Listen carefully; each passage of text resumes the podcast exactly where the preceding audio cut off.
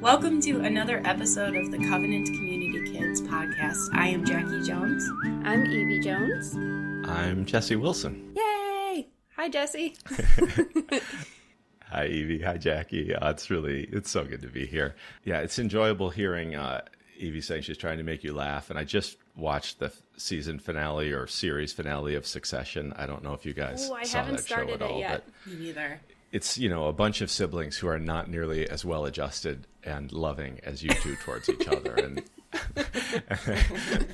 they for one of the first times have an opportunity to laugh together as siblings uh, in the series finale and uh, i'm not going to say you guys reminded me of that but somehow that came into my mind i thought i'm so glad i'm not in a podcast with those siblings Man, I'll have to watch it. That sounds fun. I mean, you know, I'm grateful that we have a very loving relationship, but I still think it's very entertaining to watch the dynamics of siblings. Yeah. totally Yeah. yeah I love those yeah i have five daughters. sisters now and i'm so grateful that uh, they are not the roys Yeah.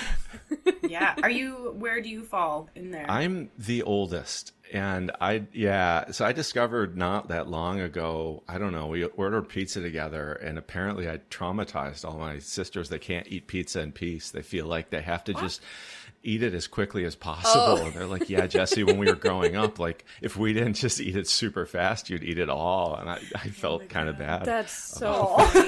No, I actually um, sent a text to our sibling group chat recently and was like, do any of you guys have like food scarcity issues? like, I Yes. feel like, especially if I'm somewhere new, I just have to eat constantly. Yep. And we were all kind of like in our own different ways. Huh? Yeah, a little bit. kinda, kinda, yeah. yeah. So funny. yeah, that's people like my my fault. And I apologize on behalf of all. Listen, you were just the Quintessential fastest. brother behavior. yeah. Survival of the fittest in a big family. What is that Fleet Mall diagram where he talks about the drama triangle and the empowerment triangle? And there's like one way of viewing ourselves as victims, and everyone else has to either be a mm. rescuer or a prosecutor. Oh, yeah. But the oh. other way is as we're co-creators, and so everything's either a challenger or a coach. And so I like to think like of that. myself as a challenger Yeah. For my for my sisters. Yeah. uh, Oh, yeah. eating. They learn right? survival Yeah. skills. Yeah. Yeah, I'm a gift to them. Is You what are. I like to You've think. of. blessed them. Yes. They should be grateful. I'll pass this podcast That's on funny. to them when we're done. Okay, good. They can hear you say That's that what it's here instead of me. awesome. Well, speaking of the podcast, how did you find out about this? I'm always curious to hear from people. Yeah, I found out about this through my dad. Actually, uh, I think we were having a, uh, you know, a dinner on his porch during COVID. Uh, you know, where we weren't inside, and he he had recently written a retraction of the obedient child. Uh, my dad happened to be the named author of the obedient child, and um, you Sorry, know- for I'm not super familiar with the book. I haven't read it, but Yeah. I've heard of it. Good Do you for mind you. Just like, yeah, the obedient child was uh, like a parenting manual that was published, I think, the day before my 17th birthday, written by my mom and dad. I think, you know, commissioned by the community, forwarded by Ralph Martin. Uh, and it, you know, it included all sorts of instructions on how to raise one's children, written by a, you know, late 20s, 30 year old.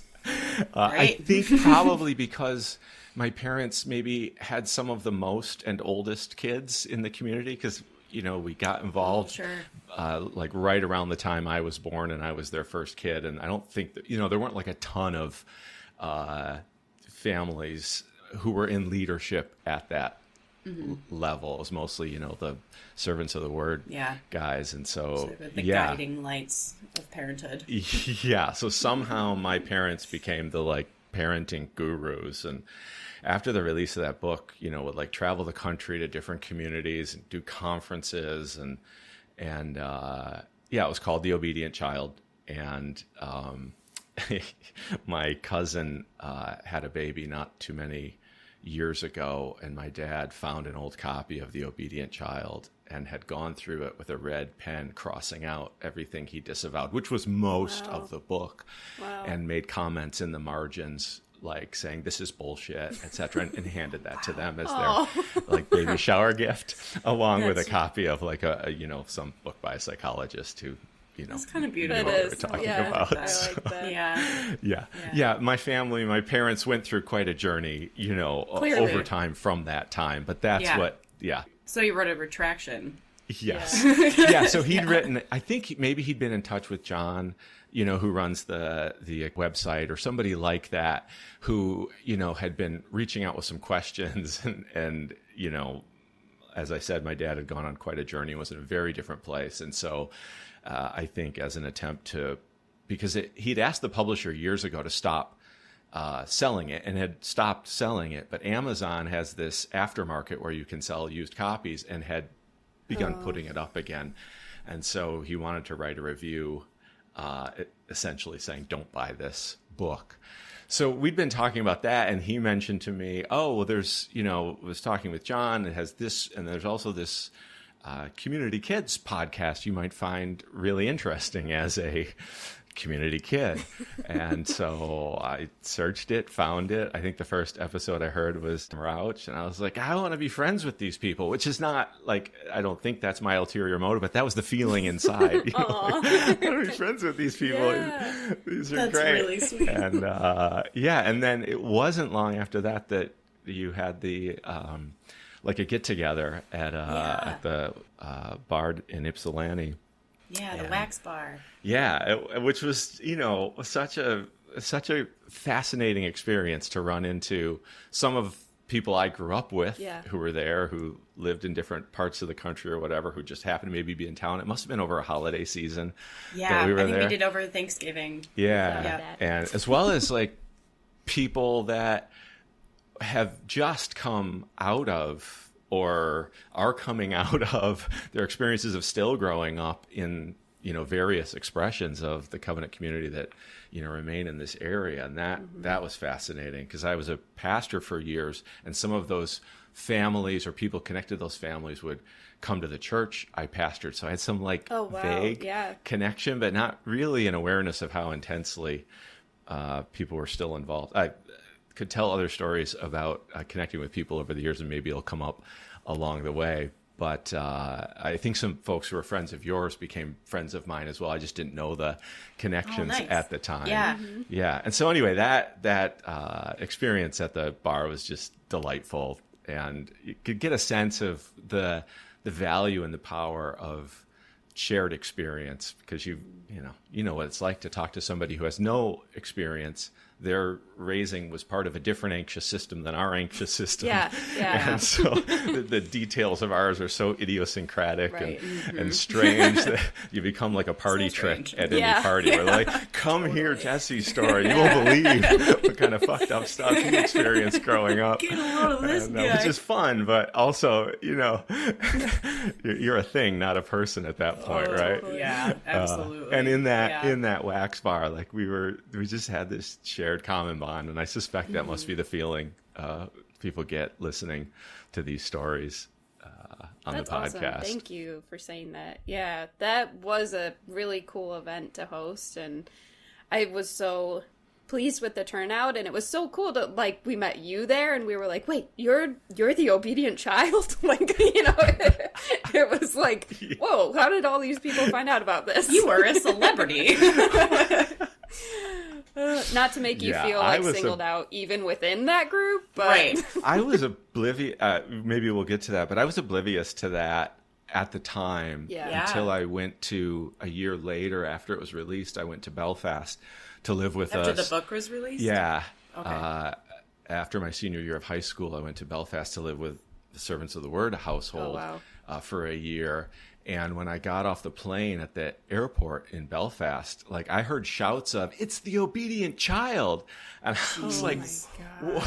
I was I didn't understand what was happening, Yeah. and you know had to sort of do the math and figure out, oh, this book in this place has become like yeah. the parenting manual, and people associate me with that.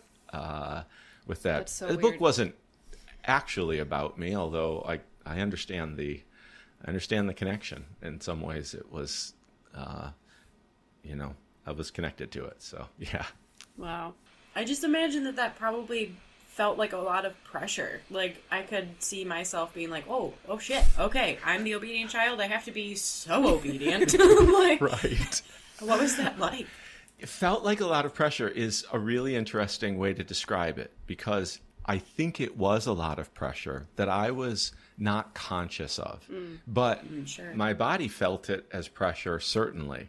And later, I began to realize and recognize the pressure that was going on with that. But I was a, you know, I was a tall, athletic, white, uh, reasonably like naturally bent towards good behavior. Like that was an easy mold for me to fill growing up. And i had these like miraculous birth stories that i absorbed growing up that sort of made me feel like i'm special and i have this like role and mission to play that's that the world is depending on. And i was like Wow. you know you watch the hero movies and you're like at least for me i, I liked being that character.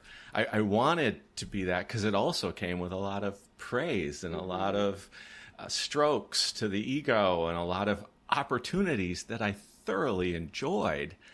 Thoroughly is maybe not quite the right word, but consciously, I thoroughly Yeah. enjoyed those traveling to other parts of the world, getting flown in to speak places as a kid, Wow. things like that. That you know, my my ego loved, and some part of my like natural Sure. uh, wiring, you know, could could find a way to resonate with and and fit into without it like cracking me too much. But by the time I don't know, 13 years old or something like that, um, you, you'd think I'd remember this because it was quite a big moment in my life. But when I first encountered the Sears catalog at my grandfather's place, and it had the ladies' underwear section, and it, you know, this like thrill in my body, and no one had ever talked to me about what the heck that experience was, and and uh, and then doing the math a little bit later because I wasn't that stupid, and going, oh, that's this thing, this thing that's awful and bad, and I've I'm done it. supposed to stay away from. Yeah, because I had the feeling like it's me and Jesus are the sinless ones. Like I'm, I know no one else is, but I could probably get closer than anyone else I know. Was my like Damn. feeling growing up, and it, you know, I, no doubt I was already even in that hubris. Uh, you know, already so far off the mark, but uh, but but that you know, my eventually my dad found out because he asked about it in a very gracious way, and I told him about it, and he was, you know, as generous with me as somebody in that context could be, and not adding shame to it or whatever. But you know, you pick up what's in the water, Yeah. and I picked up Oh, that yes. uh, basically, if I don't get this under control, uh, that Yeah. I won't be able to help Jesus save the world. And like I'll have failed at my destiny. And so this like, you know, setting this aside uh, as a thing that I couldn't really accept as part of me. And I and you know trying to figure out a story where I'm conquering and I'm you know and I'm even if I'm not like able to overcome this I'm better than everyone else I know about it you know and uh, just yeah, so all that's going on, and I got this headache when I was 13 years old that uh, just started while I was cleaning the room one day. And I was going to Huron Valley School at the time. I was part of the first class that started at Huron Valley School in Ypsilanti, and by now it was our third year or ninth grade year. And uh, it kept me out of school. The, the headache was so intense. I ended up being hospitalized and seeing headache specialists. Uh, from around the world and various alternative therapies, and nothing worked. Finally, got to a point where I could cope with it. And then my senior year of high school, it I, I was a basketball player, and it like I got hit in the nose and knocked unconscious briefly for a second. When I woke up, my headache was so intense again, I missed the whole second half of my senior year of high school. Jeez. And so, so when I was in Ireland, I had this. Uh, I I had come to a point of finding a way to sort of overcome it. You know, like I could get through things, generally speaking. And um, somewhere around the Christmas time frame uh, in Belfast, the my head pain got so bad that I was not able to like still go to the community gathering that was happening on Sunday evening or make it to the Lord's Day celebration That's that the brothers deal. were doing or whatever it might be. And I was just like beating myself up for like failing. And I was like, I am going to beat this thing. Wow. And, you know, the path of resistance is not typically a path to health. Yeah. And I, I got super depressed. I felt feverish. I wanted to uh, find a gun and end my life. No, Jesse. Or, you know, it's funny, I had these two options in my mind. If I could find a way to end my life, that would be great. Or I could go down to the corner store and buy porn. Somehow in my mind, that was Whoa. that was the way. Now, I'd never bought porn. Like at this time, you had to get magazines. But the fact that those 2 Isn't were that- equal in Isn't your that mind is- interesting? Yeah. I was oblivious. I was, you know, I'm saying this, seeing it then Yeah. but at that Right. time, uh, you know, those were like those were the end end me options, True. and and I clearly something in me, my body was keeping the score on that on that pressure, and and it needed to be it needed to be stopped somehow. Uh, the story is too long to tell now, but I ended up having like a pretty profound mystical slash spiritual experience of Jesus coming to me and saying, "Hey, whenever it's too much for you, just give it to me and I'll take it." And there's this sort of like weird exchange where, from that point on, for the rest of my life until uh, until I stopped experiencing the headache, um, which was for decades. Uh, anytime it would get more intense, I thought I couldn't make it to a thing, whatever the thing was, a thing I wanted to do or a thing I felt like I needed to do. Uh, wanted to do wasn't really ever factor into the equation because I didn't have an awareness of what I wanted. I'd just become somebody who was super good at figuring out what other people wanted from me Yeah. or justifying what I wanted as something that would be good for other people. it was more the Yeah. bullshit version of that.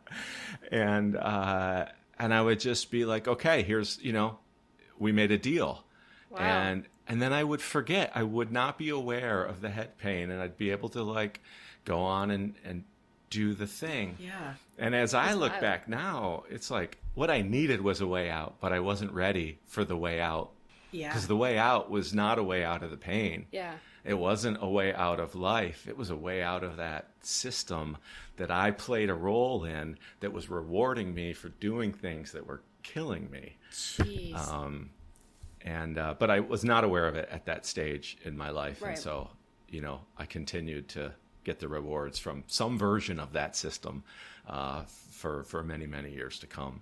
wow. That's wild. I don't remember the question you asked. It was something about the obe- oh the, the sense of pressure from the obedient child. yeah, the pressure. so- yeah.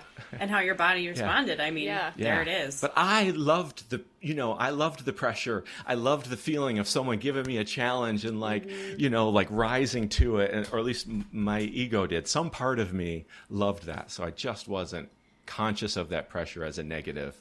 Yeah. I mean, uh, I feel like damaging thing. when trauma manifests in our bodies, it's so hard to see that that's what's happening. Like like you have a headache and also you're doing like there's no there's not enough like dialogue around thinking about our spiritual and emotional and physical selves as one thing.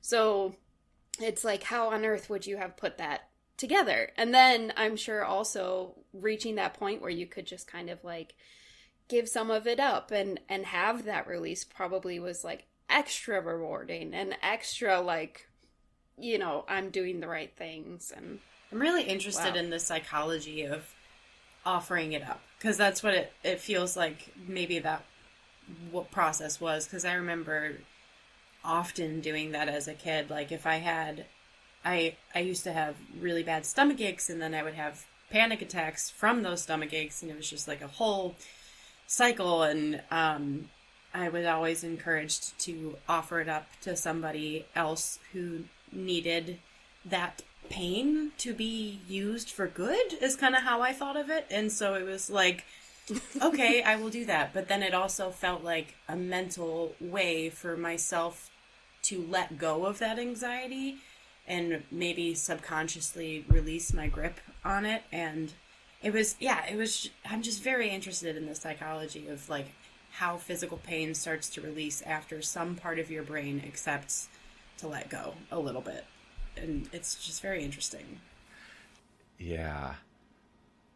Yeah, it's it for me in my experience at least with respect to the head pain and I think what you're saying probably means it applies to you know almost an infinite number of human experiences the pressure to perform to be somebody I wasn't to like fill a mold that isn't a true like fractal pattern of the universe, right? But is this like square box of good kid who serves this organization's goals um, is uh, is a way of denying what is real or try attempting to deny what is real, mm-hmm. and the pain was a function of that attempt to deny, and the letting go in some ways of the pain or offering it to someone else was was the beginning of me going this isn't my thing to hold yeah and in truth yes. the whole yes. thing wasn't a thing for me to hold but I could only begin by like not holding the sort of consequence or symptom of it. It's really, it's yeah. really, and by giving it to Jesus, it's a way that you are allowed to let go. Yeah, th- there was like yeah. this one little loophole in the system that that like was that seed, like that inception seed that you know sort of undoes the whole thing uh, once it's in there. Yeah. Oh, that's I'm so grateful for this conversation already. Me too, uh, Jackie. Just for that uh, little insight you've opened up for me. Thank you. Oh, yeah, thank you too. I mean, yeah, I feel like that's not something I've thought about very much at all recently, and just you just reminded me of that. Like, yeah, wow, I used to do that a lot. Like, offer offer it up. yeah, I'm sure a lot of people listening too yeah. can remember that.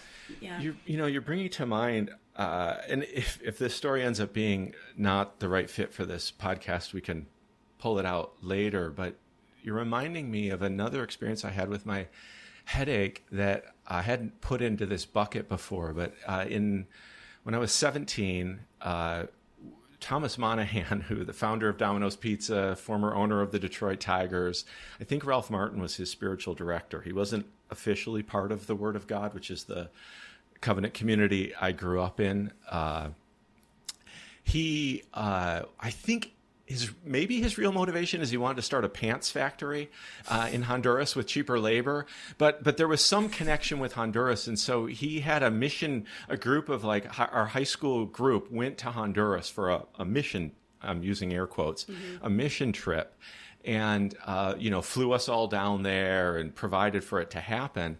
And while there, uh, we left the capital city, San Pedro Sula, where there must have been some form of like emerging covenant community happening, into the mountains where this uh, Roman Catholic church had a little outpost. And we were going to teach the, the farmers how to do terrace farming on the hillsides of oh City Boys. I mean, there's just so many, so what? many layers of what is uh, broken in colonial uh, Western you know Christianity.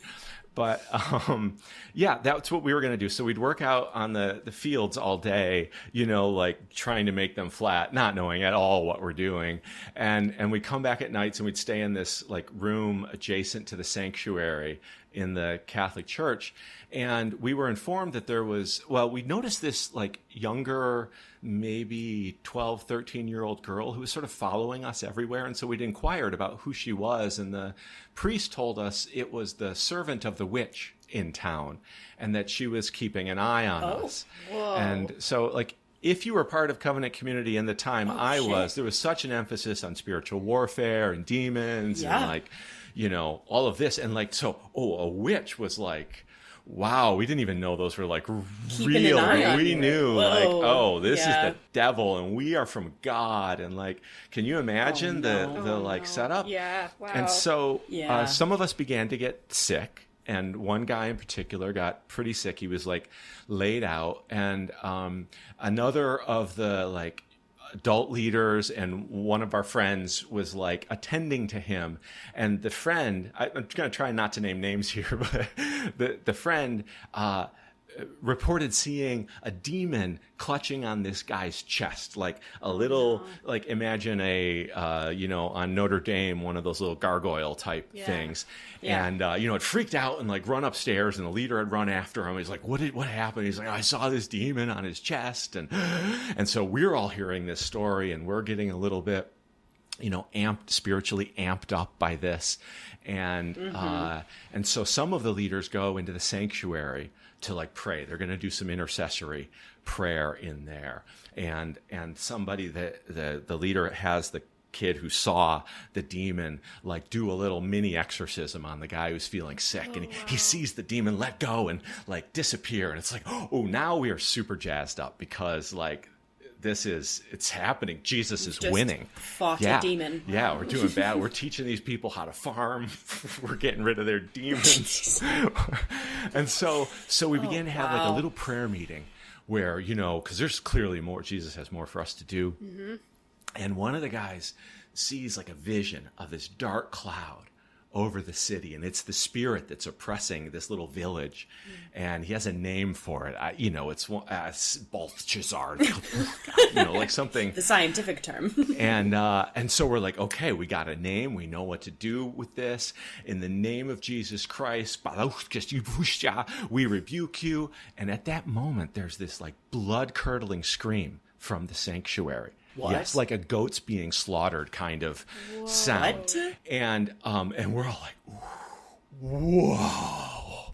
And then the leaders who had been doing intercessory prayer come in, and they're like, um, so we were in there praying, and that girl who's been following us opened the door of the sanctuary, and came up to the altar, and let out this like blood curdling scream, and then ran out of the sanctuary. what? What?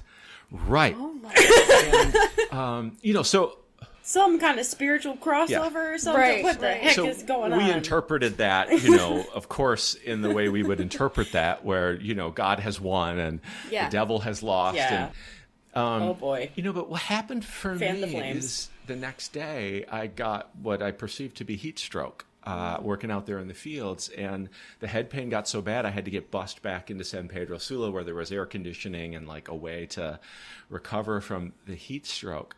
And I, you know, as I've reflected back on that experience in my life, you know, the lens through which I have it is that, you know, if anything in the in the gospel narratives, the story we have about Jesus, you know, he would name the demons with the names of the the empire oppressor, legion, you know, etc., and that the empire, in fact, is the demonic force that's oppressing the impoverished and the vulnerable and you know and and I it was like, almost as if my body knew I was participating in in the energy I did not want to participate in and was like I got to get you the fuck out of here because Yeah. you're not going to do it. The story your ego is telling you is going to keep you in this place participating in this thing.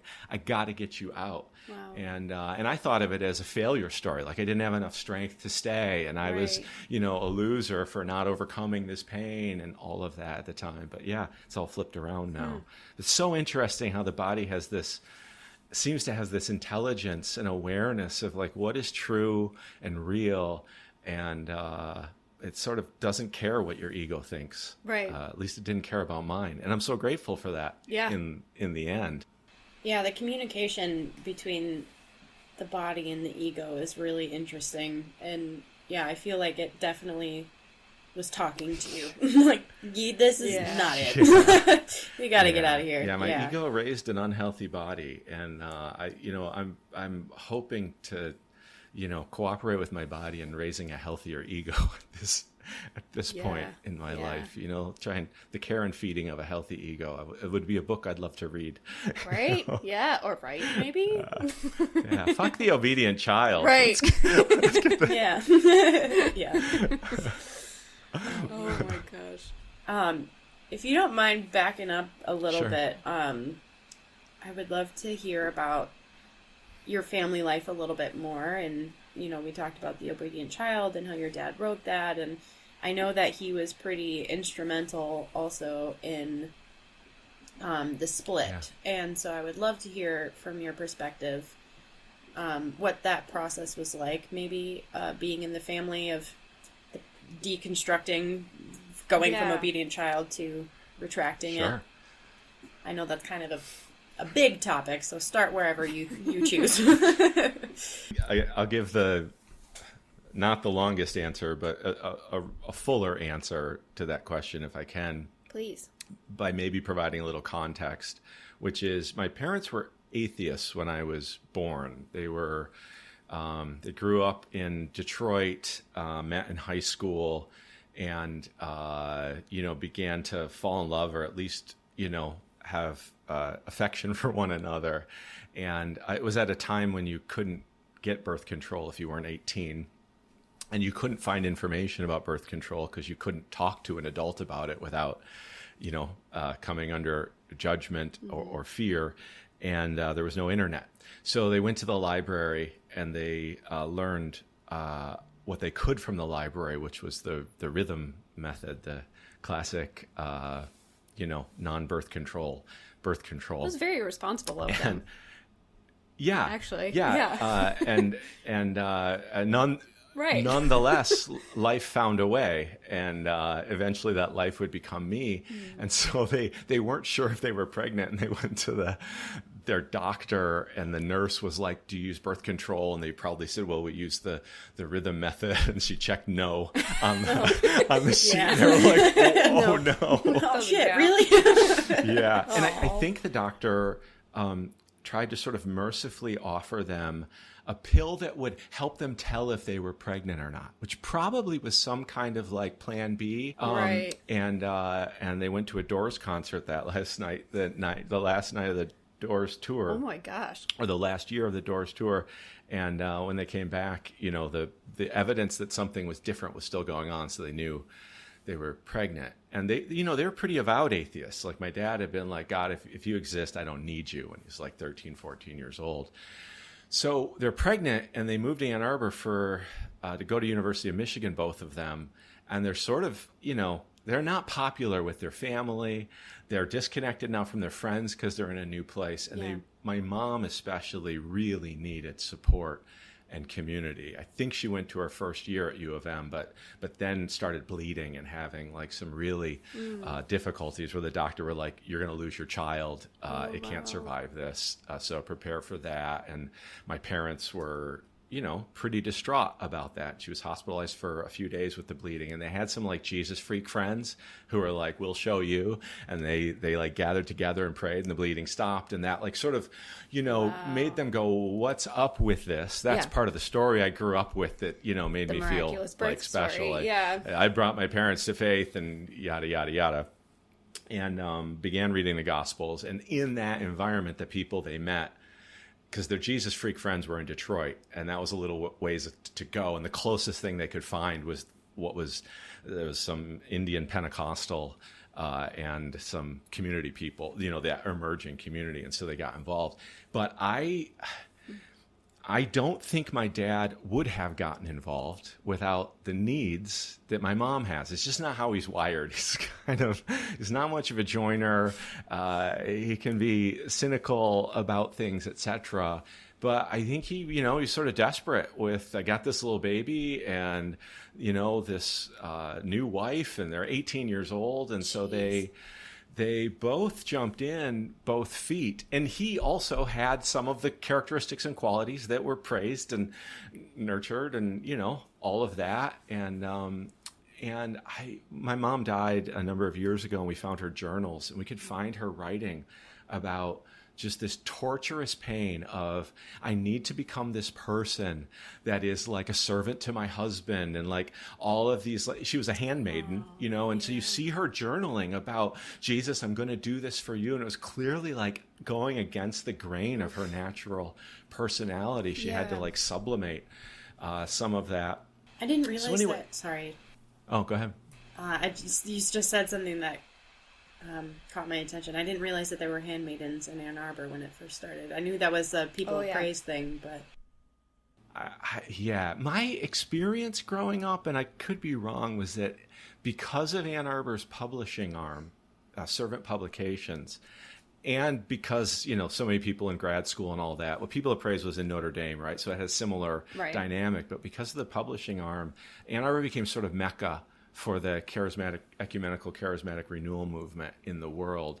And so a lot of the things that sort of were brewing here either made their way out or things I that were happening other places very quickly found attachment here. So i'm not sure where it started but it was definitely a big part uh, yeah when handmaid's tale uh, came out and margaret atwood and all that um, who i'm sure had connections with some forms of covenant community in her own yeah. life. She had um, pulled articles about Covenant community as part of her inspiration. Yeah. Yeah.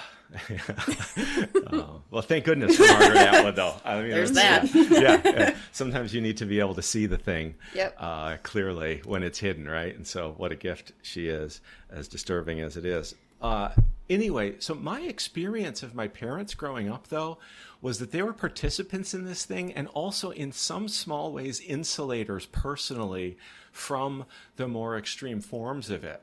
Like, I, there would be missives that would be really damaging to my friends because of the way their parents sort of owned and incorporated those directions and, and ways of doing things in their family that were not the way I experienced them. Even though my parents were leaders in the thing that had all of this, they would modulate them in certain ways.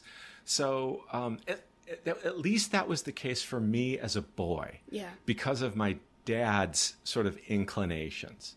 My sisters, I have five. I, I had, you know, three during community years, a fourth who was there sort of just after that, um, and then a fifth, a stepsister who came later after my mom died. But um, they they were raised by my mom, whose energy had to go into like owning the thing mm-hmm. in order to at all fit into it. Where my dad, you know, there's sort of this male privilege of you can you can play your role, but also be who you are in your own little Yeah. spaces. You have a little more That's a power good in the system. to make. Yeah. Yeah. So I experienced it in a, a little bit more modulated way, you know, in the sense that, for example, when, you know, my dad and I had this talk about masturbation, you know, he's able to like say to me, it's okay. It's like not the worst thing. It's, you know, not a big deal, yada, yada, yada. Mm-hmm. Then when I wake up in the morning and my mom gives me this big hug and this knowing smile, and I'm like, oh no.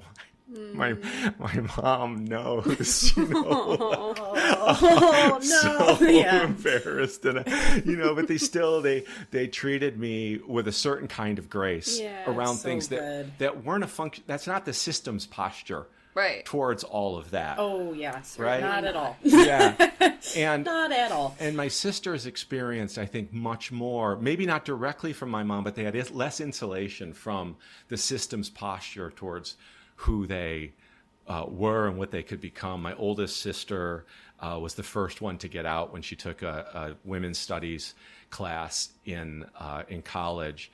And when I say get out, we were out of the community by then because of the thing you're asking about. Uh, what happened with my family's evolution and my dad's especially and all of that but we were still all part of a religious system still even if it wasn't the community and my sister maya got out of the whole thing much earlier because the impact of that system on her was so toxic and oh, she could be aware of it a- and feel it in a way that I, I couldn't.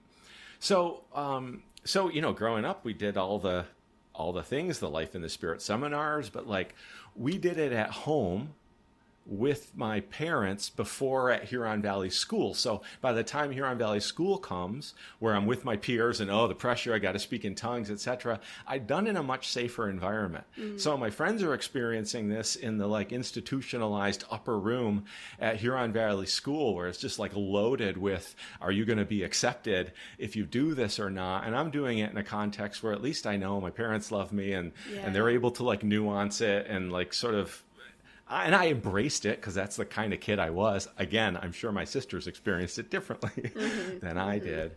But, you know, that's an example of the ways in which my experience was a little bit different than my peers because of that buffering thing.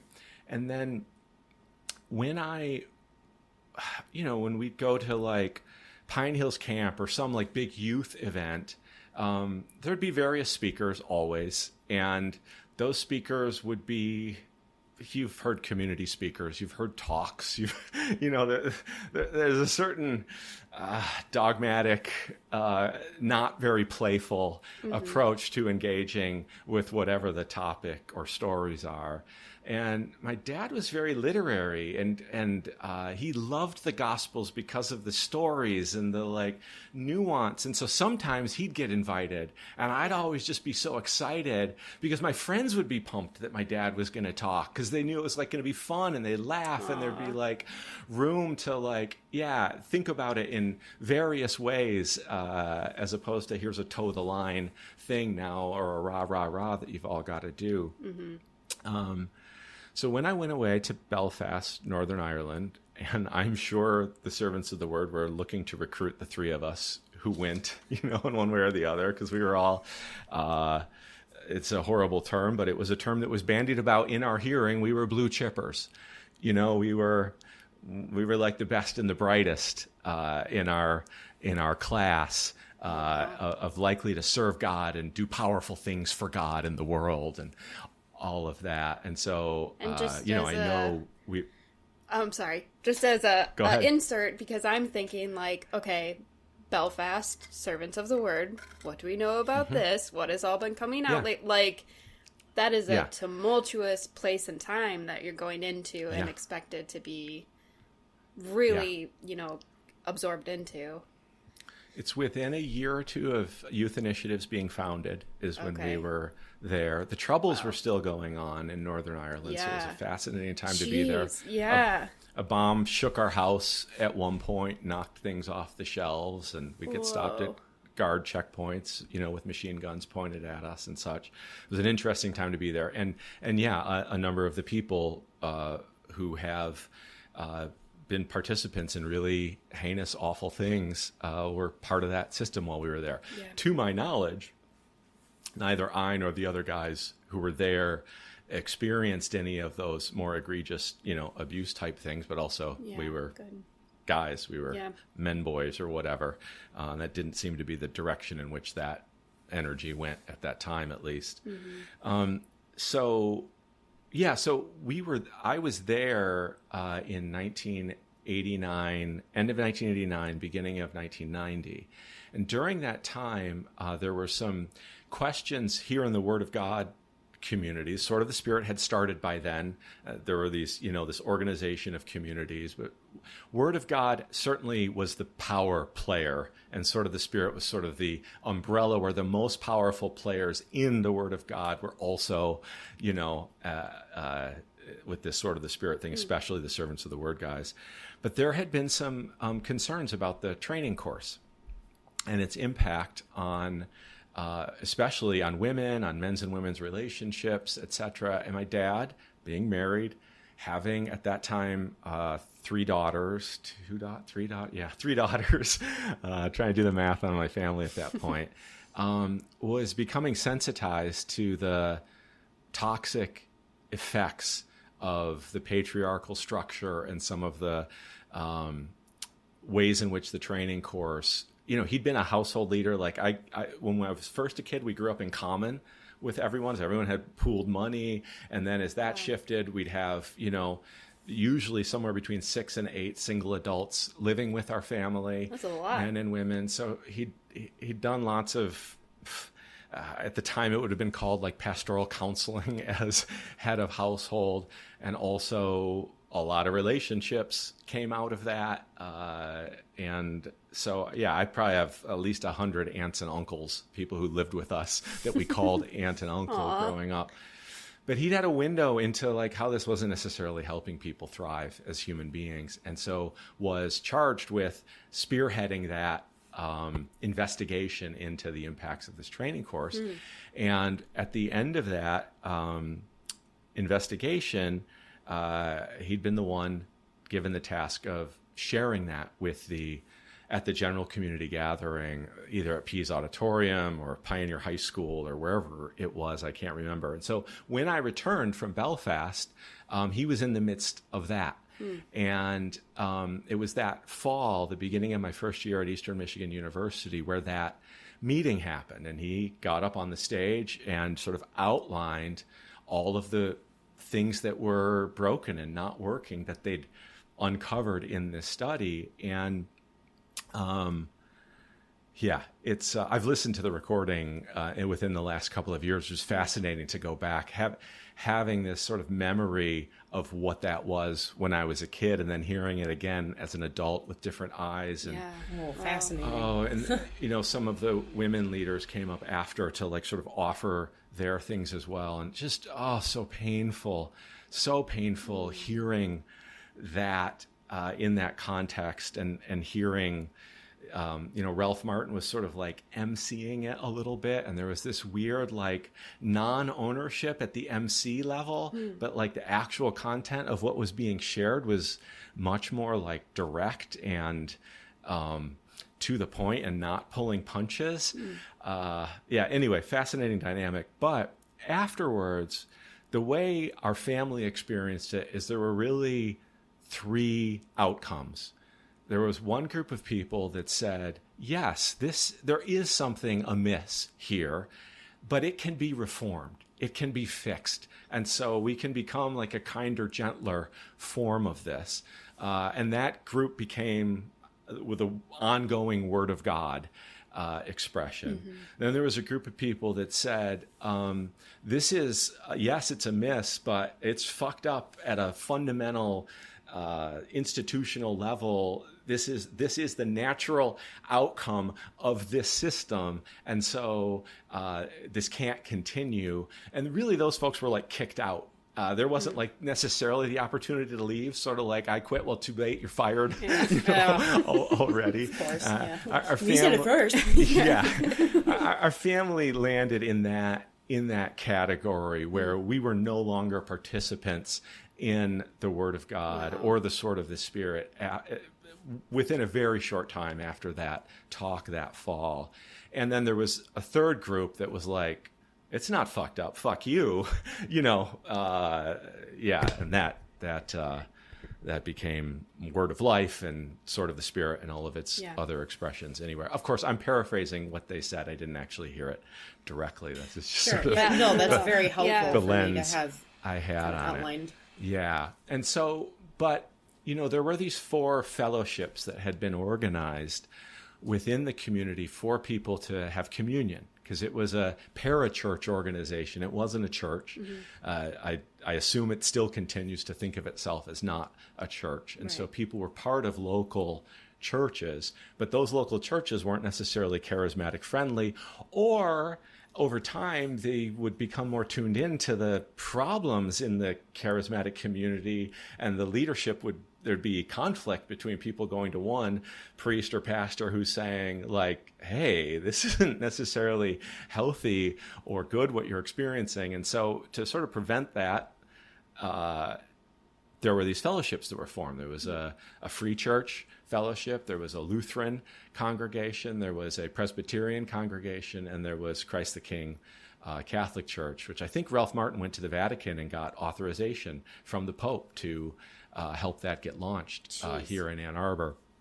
Uh, with some help from Tom Monaghan's uh, funding, Yes, I'm sure. of course. Just a little. Right? And um, Yes. and so Casual thousands. because my parents had come in as atheists, we were part of a, uh, a a home church that had started in my family's living room when I was five because we couldn't find like church connection that sort of fit.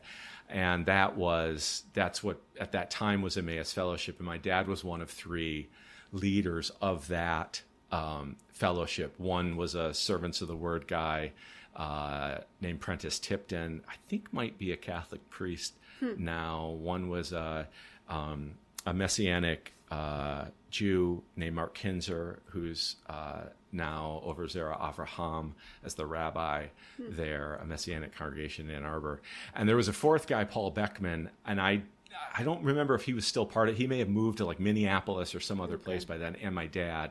And so at that point, I think because the others were more connected with servants of the word, which was the like, you know, bad news uh, for what's going on. Yep. Uh, my, my dad became the pastor of that, full time pastor, because he was no longer a head coordinator. He'd been a head coordinator, and obviously that that was gone. He became the full time pastor of that fledgling uh, free church congregation. So our family continued to have like religious involvement and a lot of relationship with people who were like community connected Yeah. because they didn't necessarily stop coming to the Free Church Fellowship and stop being part of the Word of God in particular. There were very few Sword of the Spiriters who stayed, but the Word of Goders stayed. So I had like ongoing social, spiritual relationship with people involved in the Word of God for a number of years. Uh, and that's why I ended up like a couple years later directing Pine Hills camp because I was still like relationally connected, but part of a different like spiritual impetus in some ways. And um, tried to, you know, help Pine Hills be different than it had been, but that only lasted a year, and and uh, Well, then it, you know, m- moved in a different efforts. direction. Yeah, you, You know. I, I say that because that was my conscious intention, but like looking Yeah. back at you know the journey I've been on since, I I feel in some ways that my participation in that in some ways was like my participation in Honduras, you know, like uh, yeah, I was trying to do some things in a different way and nonetheless I was still part of this thing that cr- held space for suffering for a lot of people and and maybe at best I was functioning the way my dad had for me which was like you know some small buffer uh, between it Yeah. but it's different than being out of it you know Yeah, I think that's something that I've been like thinking about a lot. And Jackie, I think you have too. I know we've talked about it, but just that there's like this of course when you're part of something that you love and that's all you know and and that seems like it doesn't make sense to think about not having this system. Like your first instinct is to try to fix it and to try to like well, if I'm part of it, maybe I can change it, you know, like maybe I can make these changes or influence it this way and then it seems like oftentimes you kind of inevitably hit a point where you're like "Eh, we just need to get rid of the whole thing. like this is just the system's not fixable anymore. rotted in the just center. like let's just try something different, you know. yeah, It's a but it's a struggle to to like but it's accept so that. hard. Yeah, absolutely. I um you know I encountered that it took me many many years to like fully encounter that personally in my life but in the time of growing up in the community I had these experiences that I perceived and in some ways still perceive to be genuine and true, transcendent, Yeah. uh, a sense of like connecting with what is real and deep, uh, part true to the pattern of the universe, that were they were layered in all these stories that came from that organization to serve that organization, to serve that organization as the Word of God, to serve that like larger Christian uh, organization, or at least Western, uh, you know, post-Roman uh, colonial uh, empire Christian, and and so it was very challenging to find ways to let go of and separate from those stories while staying connected or true or in embraced relationship with those other things that I had experienced Yeah. and, and that made it it was a it was a much more gradual process for me of letting go whereas the like pressure for my younger sister was so high like the toxicity was so high in her consciousness that she she just jettisoned all of it. And perhaps she hadn't even never had any of those things that i perceived as genuine to help her stay connected which is like you know uh, in some ways a mercy. It was really painful for her. Um, she told me a story about being in high school at pioneer high school uh, I was two years older than she was, so it would have been my senior year. And at that time, high school, public high school, started in tenth grade, not ninth. Oh, So she was going in out of Huron Valley School, like into the big public high school for the first time. wow. And she was in a in a math class.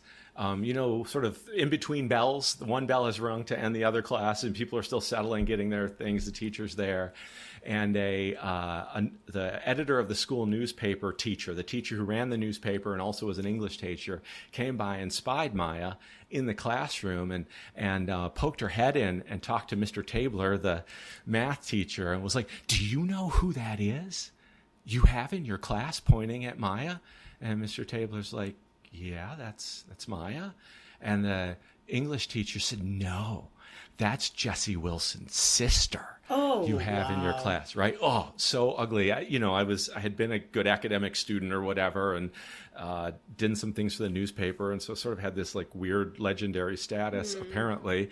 And you know, my sister would have grown up with that all the time as fucking Jesse's like, you know, getting all the praise. And here I am, more talented and smarter in a whole bunch of ways. And I just get suppressed for expressing that. And so this is happening there at Pioneer High School. And Mr. Tabler turned to that teacher and was like, no, this is Maya Wilson, and she's incredible. And my sister told me, she told me this, uh, you know, many, many years later when I most needed it to hear it. She says, I always felt sorry for you, Jesse, after that moment, because I knew you never got to have that feeling of being seen for who you were and not for what you could do or offer to somebody else. And when I felt that feeling, I knew that's the only feeling I care about in my life. And Whoa. you know, it was many, many years later before I began to like recognize, like, oh, that is such a richer, truer pathway to joy to follow that thread than this, like, oh, I'm making people happy uh, Wow. river. Um, you know, in many ways, that's what ended up undoing the the head pain for me. Was you know, you're talking Evie about this challenge uh, do I get out? Do I? How do I stay in relationship with a thing? And I had stayed in relationship not with the Word of God specifically, but with a lot of the energies connected to the Word of God in Christianity. I'd become eventually, after working in sales and marketing, I continued working as a youth pastor volunteer and then became a pastor and started a church in Milan, a vineyard church, which had weird relationships with the Word of God way back in the 1980s when John Wimber had done, come and done a conference at Chrysler Arena that Word of God had all gone to, gone to. Because Word of God was like trying to get some of the special sauce that they saw happening like in the culture mm-hmm. around vineyard and healing and some of the celebrity John Wimber had. Because, you know, Word of God had no like charismatic leader really. Yeah. Um, uh, and they had just a lot of very rational people who'd experienced some charisma. Yeah. You know?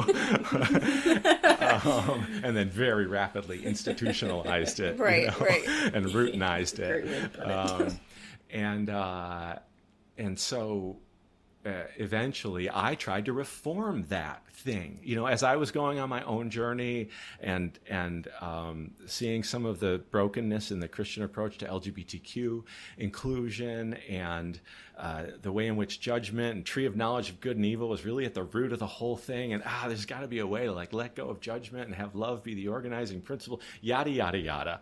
And I, I, some in that egoistic, I can save the world like thing that had grown up in the community.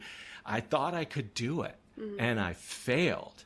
And everything was falling apart. And at a certain point, I either had to keep fighting it or embrace it. Uh, and it was like that. I was in that that place I'd been in Belfast, laying in my bed, feverish, and I'm gonna kill myself or I'm gonna buy some porn, kind of place. And instead of here, Jesus, you take this, you know, I was finally at a place where I could go, oh, I can just walk out of this house.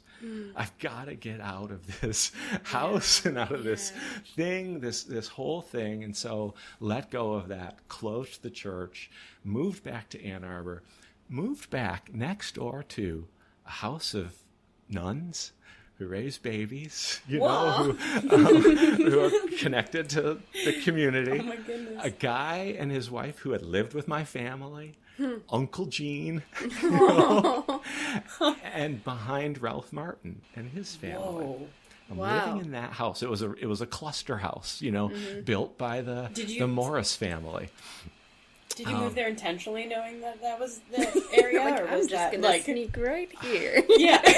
I moved there Was intentionally and because I had I had no options. Uh, you know, to tell this story briefly, when the the Morris the Morrises and the Martins were related, uh, sister-in-law, brother-in-law sort of thing. Okay. The, the Morrises were leaders in the Word of God community when I was growing up, and they moved to Akron, Ohio, because I think Bob Morris was maybe an attorney, and so he, you know, had a law firm opportunity there. And they'd moved out of this house in this cluster with the Martins and the Watsons and the Christmases, if any of those names are familiar. And uh, I, at some point, the Christmases and the Watsons moved. There was some tragedy involving uh, my friend Mike Watson's father had passed away, and I think they'd maybe moved to Steubenville.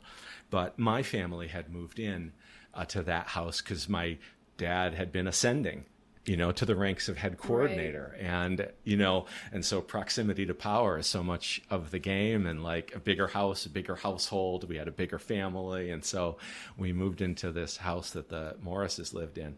Uh, for those who want a fun thing, and because he's a public figure, I think I can say this, but one of the friends of mine who lived in this house was the Fox News priest. Um, he was, I was in an emergency room with my wife at the time uh, who was having like uh, meningitis or something, had to go to the emergency room, and I'm sitting in the waiting room, and I look, and the one of the popes had died or been shot or something, and they're interviewing the Fox News priest, and it's John Morris, who's like he'd become because he's good looking, wow, yeah. you know, and he was well spoken, and so he was the the Fo- the priest Fox News would bring on whenever they. Oh, sorry about that, all of you podcast listeners who just heard me grab my microphone. Um, and I was like, "Whoa, John Morris That's is the Fox wild. News priest." He he ended up leaving the priesthood uh, to get married, like in an authorized way. And uh, hmm. if you watch Martin Scorsese's The Irishman um, with Robert De Niro and Pesci and all of that, uh, he's the priest uh, at the beginning of that movie. So he's he's Whoa. maybe found some portion of a career uh, in the movies. Uh, That's wild. anyway, this is I would have oh sleepovers oh at this house. So my family moved into this house and okay. and stayed in it when I moved away. Got married, had my family. I have three kids and uh, eventually I got divorced, closed the church. All those things sort of happened in close proximity, and needed a place to live. My mom had passed, my dad had remarried, the house was unoccupied, and mm. you know, pretty unsellable because of its very strange location mm-hmm. and, mm-hmm. and, neighbors and a shared driveway with all of this. And so I had suggested that maybe I could take it over and pay for it through uh, renting it on football weekends to people who come Smart. in, large groups that come in. So, uh, yes, it was intentional, but I didn't. I was just intentional because of survival. It's like I couldn't figure out gotcha. any other way yeah. Yeah. Uh, to give my wife, gotcha. my ex-wife, some peace uh, from my presence without getting out and not having any money. and, um, and so, uh, living here. This is a long way around to the headache. But living here and like dating for the first time in my life, and you know, because I'd, I'd met my wife in college before you were allowed to date, and we'd mm. been in a mm. ballroom dance together because class together because that's not dating. Right. and uh, you know we're having these like weekly dates you know right yeah and, and eventually like fell in love in that context. So i never you know had to break the rules about dating that even though we were out of the community Love i still felt felt in my bones yeah. right? And uh and and i'm like oh if someone's coming over like all these people are gonna see like Oh, that me, disgraced for loving gay people and divorcing my wife and not a practicing Christian anymore. And I'm living with these people who knew me as the obedient child, like during that oh time. And, you know, I'm going to leave my windows open. I'm going to be on the porch. I'm not going to go to church on Sunday mornings. They're going to see my car parked all weekend yeah. without going anyplace. Uh, I'm I might be under a microscope, but I don't give a fuck about the microscope yeah. anymore. And in many ways, no one gave a shit about me. In truth, like sure. I didn't have a church anymore. I was like anonymous. They'd already called me the devil, so there was like nothing could get any worse. And and um and that was hard, but I like felt like I need to like press into my yeah, vulnerability absolutely. and uh and not care about making anyone happy anymore, especially these people that I. Why would I have any Take interest in making them happy anymore? I gave too much of my life to that. And um, I started doing this research project on inspiration, and I was interviewing this guy you know, who lived a ways away from me, but afterwards he was like, Can I interview you? And uh, like you interviewed me. I was like sure what a gift. How cool. And so he interviewed me and then he started asking about the head pain stuff and he's like so like when did it go away? And i was like oh it, it never went away. Like i had it for the rest of and then i was like wait a minute. I don't think my head has hurt for a couple of years. Like I'd, I'd so normalized it, I'd forgotten about it. I was like, oh, it, that head pain was all that pressure. And now that that pressure is not there, the, my body doesn't need to tell me anything anymore. So it stopped like yelling at me. I was like, finally, you got the message. I just didn't know I'd gotten the message, you know? Yeah. Yeah. Uh, yeah. Wow. Anyway, um, That's wild. yeah, what a what a gift to uh, to get out. Uh, you know, I felt forced out in some ways, but I also was privileged enough to be awake to while the forcing was happening, so I could cooperate mm-hmm. with it mm-hmm. and recognize my failure to, stay. You know, the futility of staying in, and um, yeah, yeah. So I, I have so much gratitude for all the things I experienced growing up in community because I, you know, that thing, that little metaphor we were talking about at the beginning of like a lot of it was challenged for me, and, Yeah. and it hurt a lot in mm-hmm. my not knowing what to do with it or cooperating with it in in unhealthy ways and participating even in in it impacting other people, and um, and now for the first time in a long time, uh, those things aren't challenges anymore for me. They just just the gift of that challenge is what remains, and and sometimes I get the opportunity to like participate in the undoing of that for other people who I participated in hurting. Like I was the pastor of this young woman who, um, after I was no longer a pastor, um, was uh, you know understood uh, her queerness and that she was a lesbian and she was getting married to a woman and she reached out to me. I was like, "Can you officiate our wedding?" And, and I was like, "Ah," you know, we had this conversation where I got to like talk to her about like, look, I know I wasn't intentionally creating an environment that you couldn't own your true self, but I was nonetheless a participant. And you have no idea what a gift it is to me to be able to like participate in you owning who you are and blessing that. And yeah, so. That's awesome. So, so some of it was quite difficult.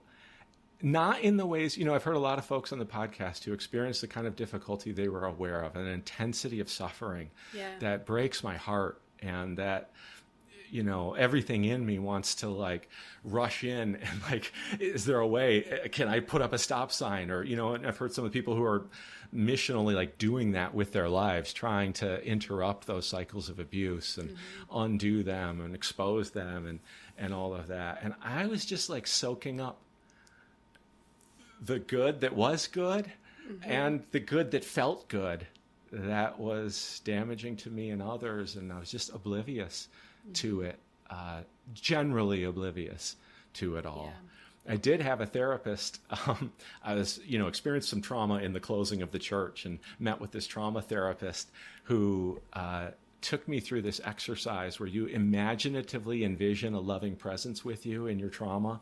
Apparently, uh, according to him, some of the trauma people experience is from being so alone in the thing. And so you like revisit the trauma and you insert an imagined presence into it. And he wanted me to practice by finding a happy memory and then you know practice envisioning an, an imagined loving presence in that happy memory so that when we get to the like traumatic experience uh, you're better at you know you know what to do yeah exactly and so he's like find a happy memory and i'm thinking ah that time when I won the national championship, that has in, in Belfast. Like I got to play for the Queen's University team. We won the national cool. championship, and I got to make the game-winning assist. You know, as the clock is expiring and crowd rushes on the floor.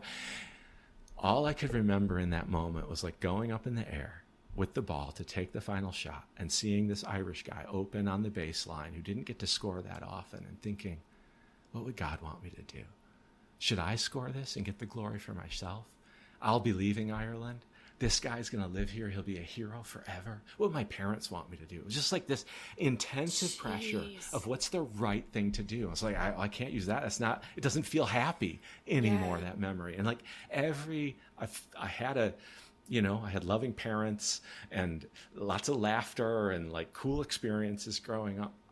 I couldn't find any of them as happy memories. Because they were all for the first time I was like aware of all that pressure in it like you were talking about Jackie at the very beginning that that question. Until I found a memory of being 11 years old and having been flown to Germany on my own to go to this one of the first Sword of the Spirit youth camps with like the blue chippers from around the world because I was a you know a coordinator son, and so I got so I spent a month in Germany on my own with these kids from all over the world, which was an incredible experience Yeah, in many ways. And when I arrived, uh, I showed up in this small town with a bunch of German kids, and they were playing soccer on this field, and they didn't speak English, but I knew how to play soccer. And so I'm playing soccer with them, and some of them are better than me, so I can't try and be the best because, you know, they've grown up with this thing like at a whole nother level. I don't know the language, but I know the sport, so I'm like participating, and I can't impress anyone, and no one knows who I am. Mm. They don't know any. There's no. The obedient child hasn't been written yet, and I just felt free, and it was like this small little memory, and it was like the happiest I'd ever experienced in my life. Um, you know, it didn't last long, of course, because soon enough, you know, you show up and the parents of these kids know who I am, and da da da da da. And I show up at the camp, and Mr. Williamson uh, wants me to hold his briefcase while uh, he's going about doing his leadership business. And so I stand there for like two hours in this room, not knowing if I can go anywhere. And meanwhile, the camp's going on other places, and I'm just like, Mr. Williamson wanted me to hold the briefcase, you know, like. And then I, I oh, see him on the soccer field watching all the kids playing soccer, and I'm like, I wonder, maybe he needs his briefcase. So I go up, I'm like, Mr. Williamson, here's your briefcase. And he's like, a what? What? Oh, why are you holding my briefcase?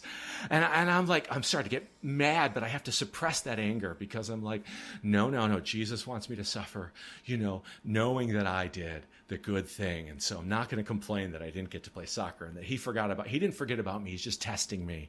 And he said, oh, yeah. That yeah, hurts Wow. my heart, Jesse. oh, it, but I, I didn't, I didn't think of that as a painful No, experience of course until not. of decades course not. Yeah. later. You just had this Yeah. terrible Oh, headache for some just- reason. Oh, Right. oh man.